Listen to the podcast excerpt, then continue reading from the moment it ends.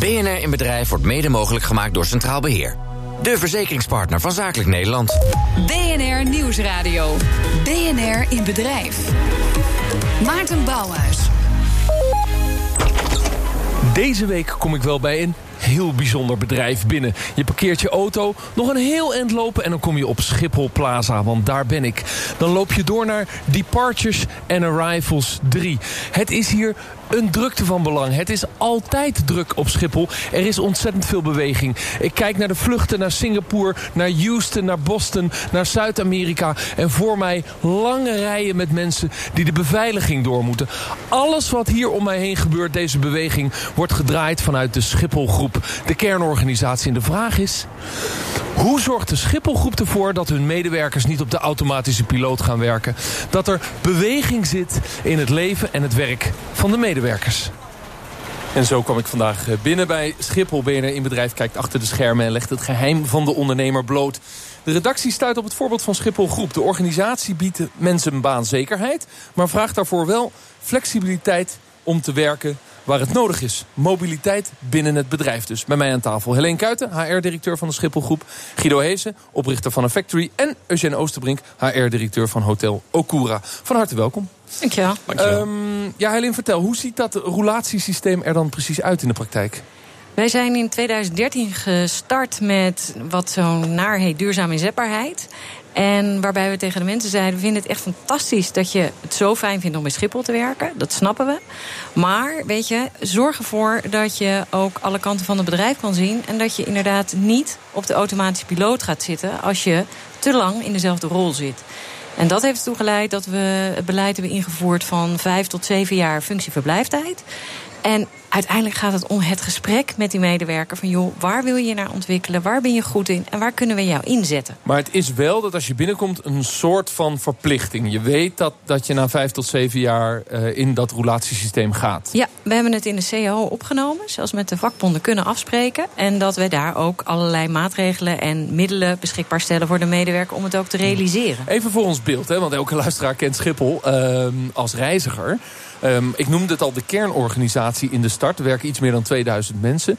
Uh, is dat een, een hoger opgeleide uh, managementorganisatie feitelijk? Of is het meer we, dan dat? We zijn een regie, regieorganisatie. Dus inderdaad een grote gedeelte is HBO+.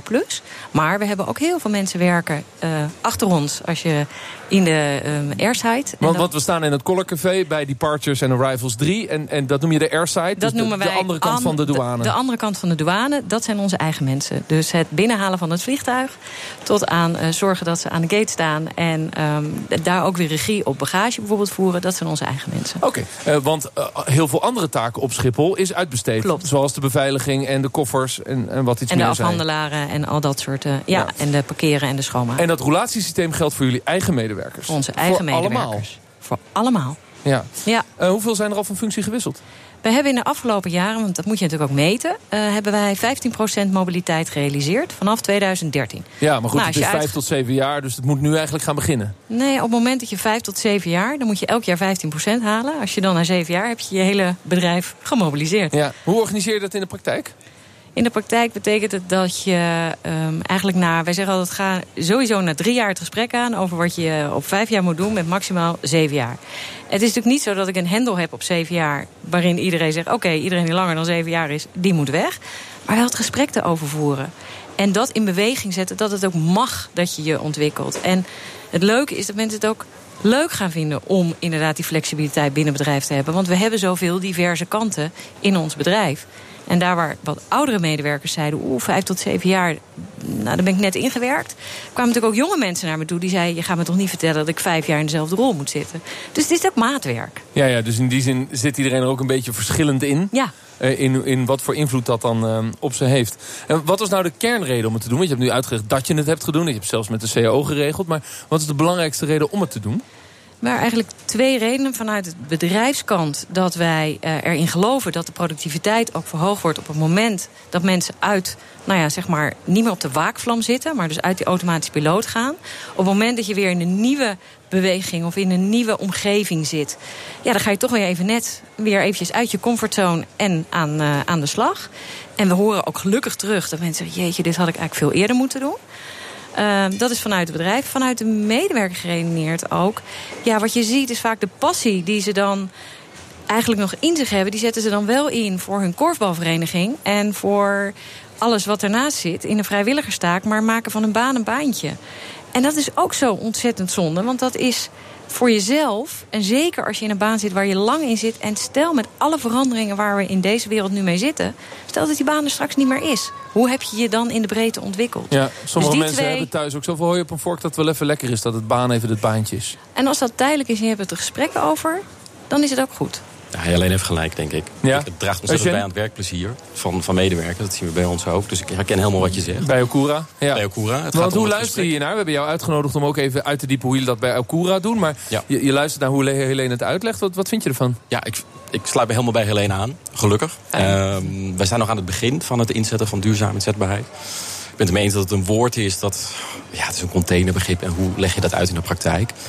En ik vind het heel belangrijk, hoe leg je het uit aan onze leidinggevenden? Want die leidinggevenden zijn de mensen die het gesprek moeten voeren met de ah. medewerkers. Dus ik kan vanuit mijn HR-kantoor wel mooie dingen verzinnen... en mooie thema's op de agenda zetten. Maar het gaat erom dat we het gesprek aangaan met, met de medewerkers... en dat moet die leidinggevende op de vloer kunnen okay, doen. En die leidinggevende, die zit vaak ook wel langer in zijn rol of in haar rol. Dus die moet je daarin ook bij helpen. Want het gaat ook over hem of haar. Ja, zoals die leidinggevende tien jaar zit... dan moet je eerst een gesprek met, met hem Met de leidinggevende ook hebben natuurlijk. Guido, jullie zijn als Factory ook bezig met beste Hoe, hoe, luister je naar dit voorbeeld? En, en, komt, het, komt het veel voor dat het zo... Ja, ik noem het maar geïnstitutionaliseerd uh, wordt tot en met de CAO aan toe? Nou, ik, kijk, ik, ik vind het een fantastisch voorbeeld. Omdat een heleboel uh, organisaties zijn bezig met wendbaarheid van de medewerkers. Met innovatief vermogen en met uh, zeg maar zich blijven aanpassen aan de, aan de tijd. En dan zie je dat daar bij veel organisaties toch sleetsheid zit in wat medewerkers uh, doen. En er zijn maar weinig organisaties die daar echt goed mee omgaan. Dus ik zie dit voorbeeld als een, als, als een redelijk uniek voorbeeld. omdat we dat in de praktijk niet heel veel tegenkomen.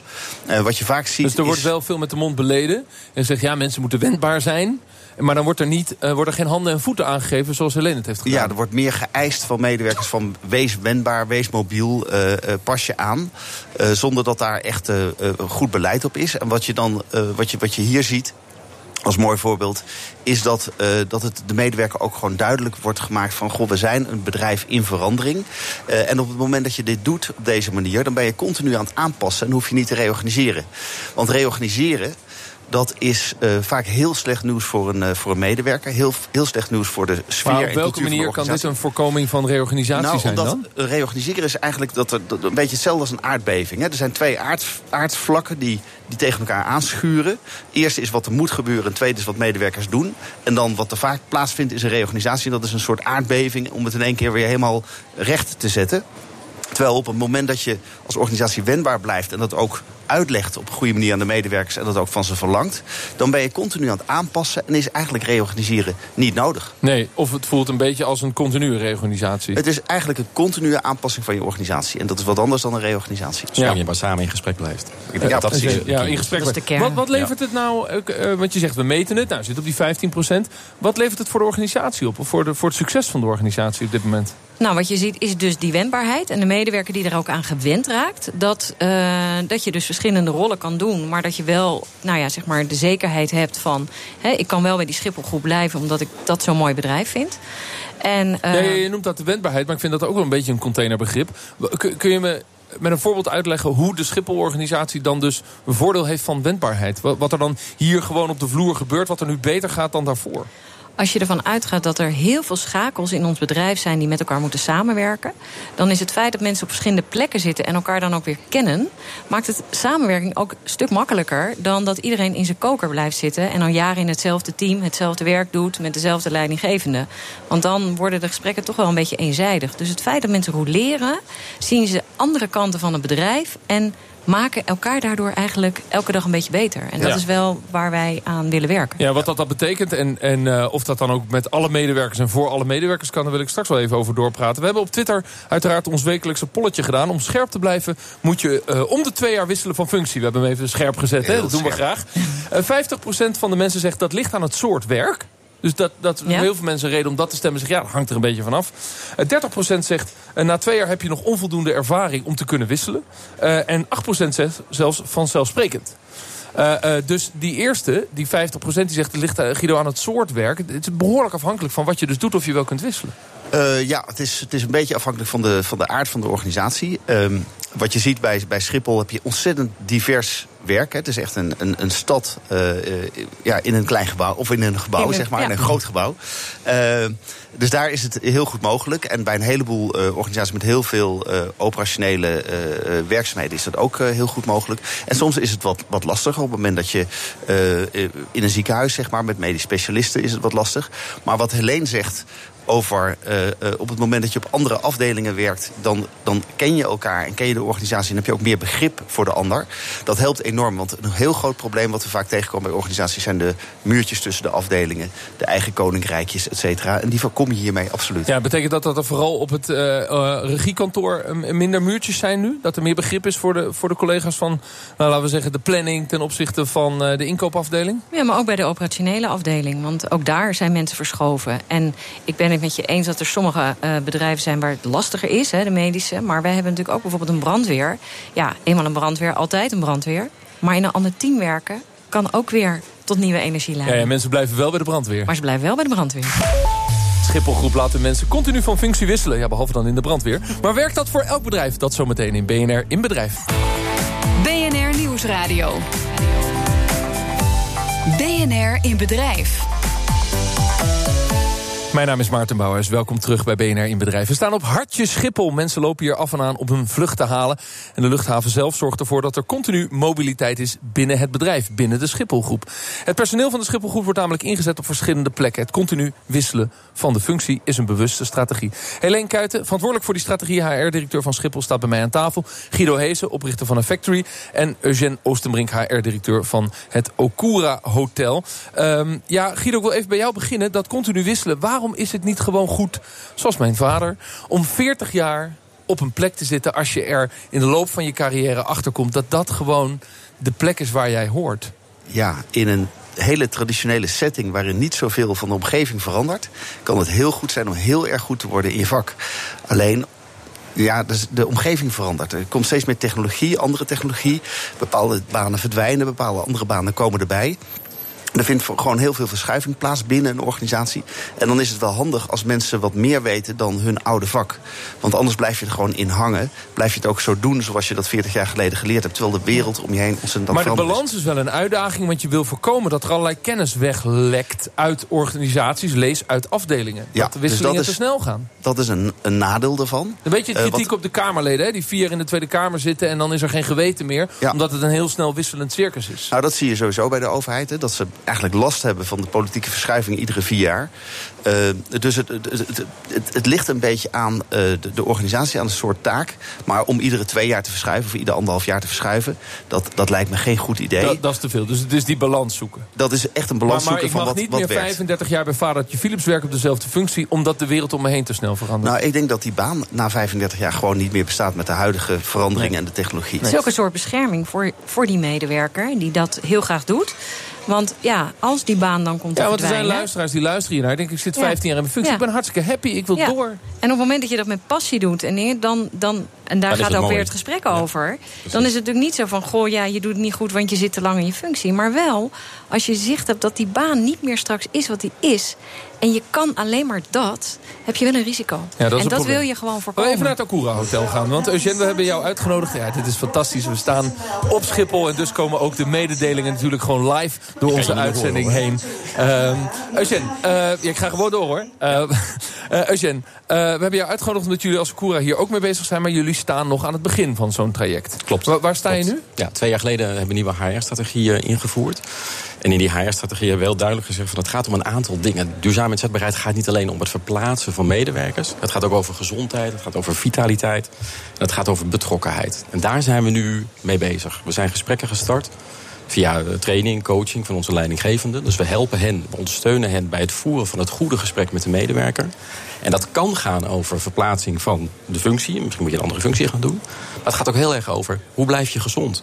Hoe blijf je vitaal? Hoe ga je je werk met plezier blijven Maar de manier waarop op bij Schiphol eh, de roulatie ook zelfs in de CAO staat... zou dat wat zijn wat je, wat je wil? Ik weet niet of dat bij ons of dat zou kunnen. Omdat we hebben afdelingen waarin mensen met een passie bijvoorbeeld in de bediening staan. Of met een passie aan een front office eh, functie staan. Als mensen openstaan en dat willen en graag een, verandering willen, nou ik juich het toe. Mensen zijn van ja, mijn passie is, zit hem in de bediening van uh, de gast. Prima, dan kunnen we dat doen. Maar wel met die passie. En we moeten wel blijven praten met elkaar over ontwikkeling, betrokkenheid, engagement. Ja, maar dit raakt voor mij wel de, de kern van de zoektocht. Want ik zat me al voor te stellen, een hotel heeft allerlei servicegerichte medewerkers... maar ook uh, schoonmakers bijvoorbeeld. Uh, mensen in de bediening, mensen bij de front office... maar ook mensen uh, bij de salesafdeling bijvoorbeeld. Ja. Heel ander type werk. Uh, dat hebben jullie ook. Ja. En die mensen die de vliegtuigen zorgen dat die bij de juiste gate binnenkomen... die, die buiten in de regen staan om te zorgen dat, dat mijn kist... want daar hebben we het over, hè? Bij, andere, bij C13, ja. uh, laten we zeggen, aan de slurf komen. Daar hebben we het dan ook. Hoe kunnen zij nou ook een heel ander type uh, baan gaan doen? Als je gaat, uitgaat van de kracht van de mensen, dus de competenties die ze hebben... dan kunnen ze dat, maar dan zouden ze ook in het operationele ook uh, in de regiekamer, omdat ze wel het zicht hebben op wat er in Schiphol gebeurt en hoe je dat doet, uh, zou je ook een rol kunnen hebben. We, we, zelfs breder in, op luchthaven kijken we naar de integrale luchthavenmedewerkers. Ook een ontwikkeling. Want als jij in de schoonmaak zit en je hebt daar niet een fulltime job... kan je dat misschien wel combineren met ook de bussen rijden op Schiphol... En heb je daardoor meer uren. Dus, maar dan hebben we het over de organisatie die jullie inhuren. Die wij inhuren, maar die wij wel vragen. Daar kijk je ook naar. Daar kijken wij ook naar. En wij vinden dat duurzame inzetbaarheid niet alleen over Schiphol als groep gaat... maar ook op de luchthaven zelf. En wij uh, praten dan ook met onze partners om te kijken hoe hun medewerkers net zo duurzaam kunnen zijn. Want dat houdt niet op bij onze payroll. Maar ik vind je dat aandacht het belangrijkste onderwerp is? Ja, maar aandacht of, geven. Of vind je alleen, vind je Eugène dan, um, laten we zeggen, niet, niet ambitieus genoeg als hij zegt... ja, het is iemands passie. Maar Eugène zegt, jij zegt, ja, het is iemands passie om in de bediening te staan. Ja, dan wil ik hem daarin waarderen. Terwijl jij eigenlijk zegt, ja, het is mijn passie om die vliegtuig... Dat, die kist aan de slurf te zetten. Ja, sorry, maar om de vijf jaar gaan we toch wat anders doen. Passie of niet? Ja, natuurlijk moet je uitgaan van die medewerker. En als de passie in de bediening zit. Maar misschien zit er wel veel meer passie ook in. En dat hangt natuurlijk echt van die medewerker af. En dat is ook wat jij zegt. Het goede gesprek erover voeren. Je moet niet iedereen in de bediening opeens... Uh, Jongens, nu gaan we allemaal wat anders doen. Ja, maar er zijn echt wel mensen die die verbreding willen... of aan het begin van hun loopbaan zitten... en nou ja, we wel een ja. stap willen maken. Voel je dat, Eugène, dat je denkt... wacht eens even, misschien kunnen we nog wel een stap verder... dan dat ik tot nu toe heb geformuleerd? Ja, dat denk ik wel. Ik denk dat het, we staan aan het begin van een beleid... op het gebied van duurzame inzetbaarheid. Ik denk, uh, dit is mijn eerste functie binnen het hotelwezen. Ik, ik, ik tref oh, je het aan. zelf ook van buiten? Ik kom ook van buiten. Ik heb uh, tien jaar lang voor mezelf gewerkt... en bij andere bedrijven gezien hoe het daar uh, werkt. En wat mij opvalt is dat hotellerie, horeca... best wel een traditionele branches waar we in zitten. Dus het überhaupt dat we het gesprek aangaan met mensen... en dat we tegen mensen zeggen, joh, hoe vind je je baan? En hoe zie je de toekomst? Is al redelijk revolutionair in de branche waar ik nu werkzaam ben. Ja, ik was twee weken geleden bij een transportbedrijf. Daar is dat ook heel revolutionair om tegen, ja. tegen de chauffeur te zeggen... wat vind je er eigenlijk van? Ja, precies. Nou, en dat is, dus, en dat is het, denk ik, het verschil tussen Schiphol en Hotel Cour Amsterdam.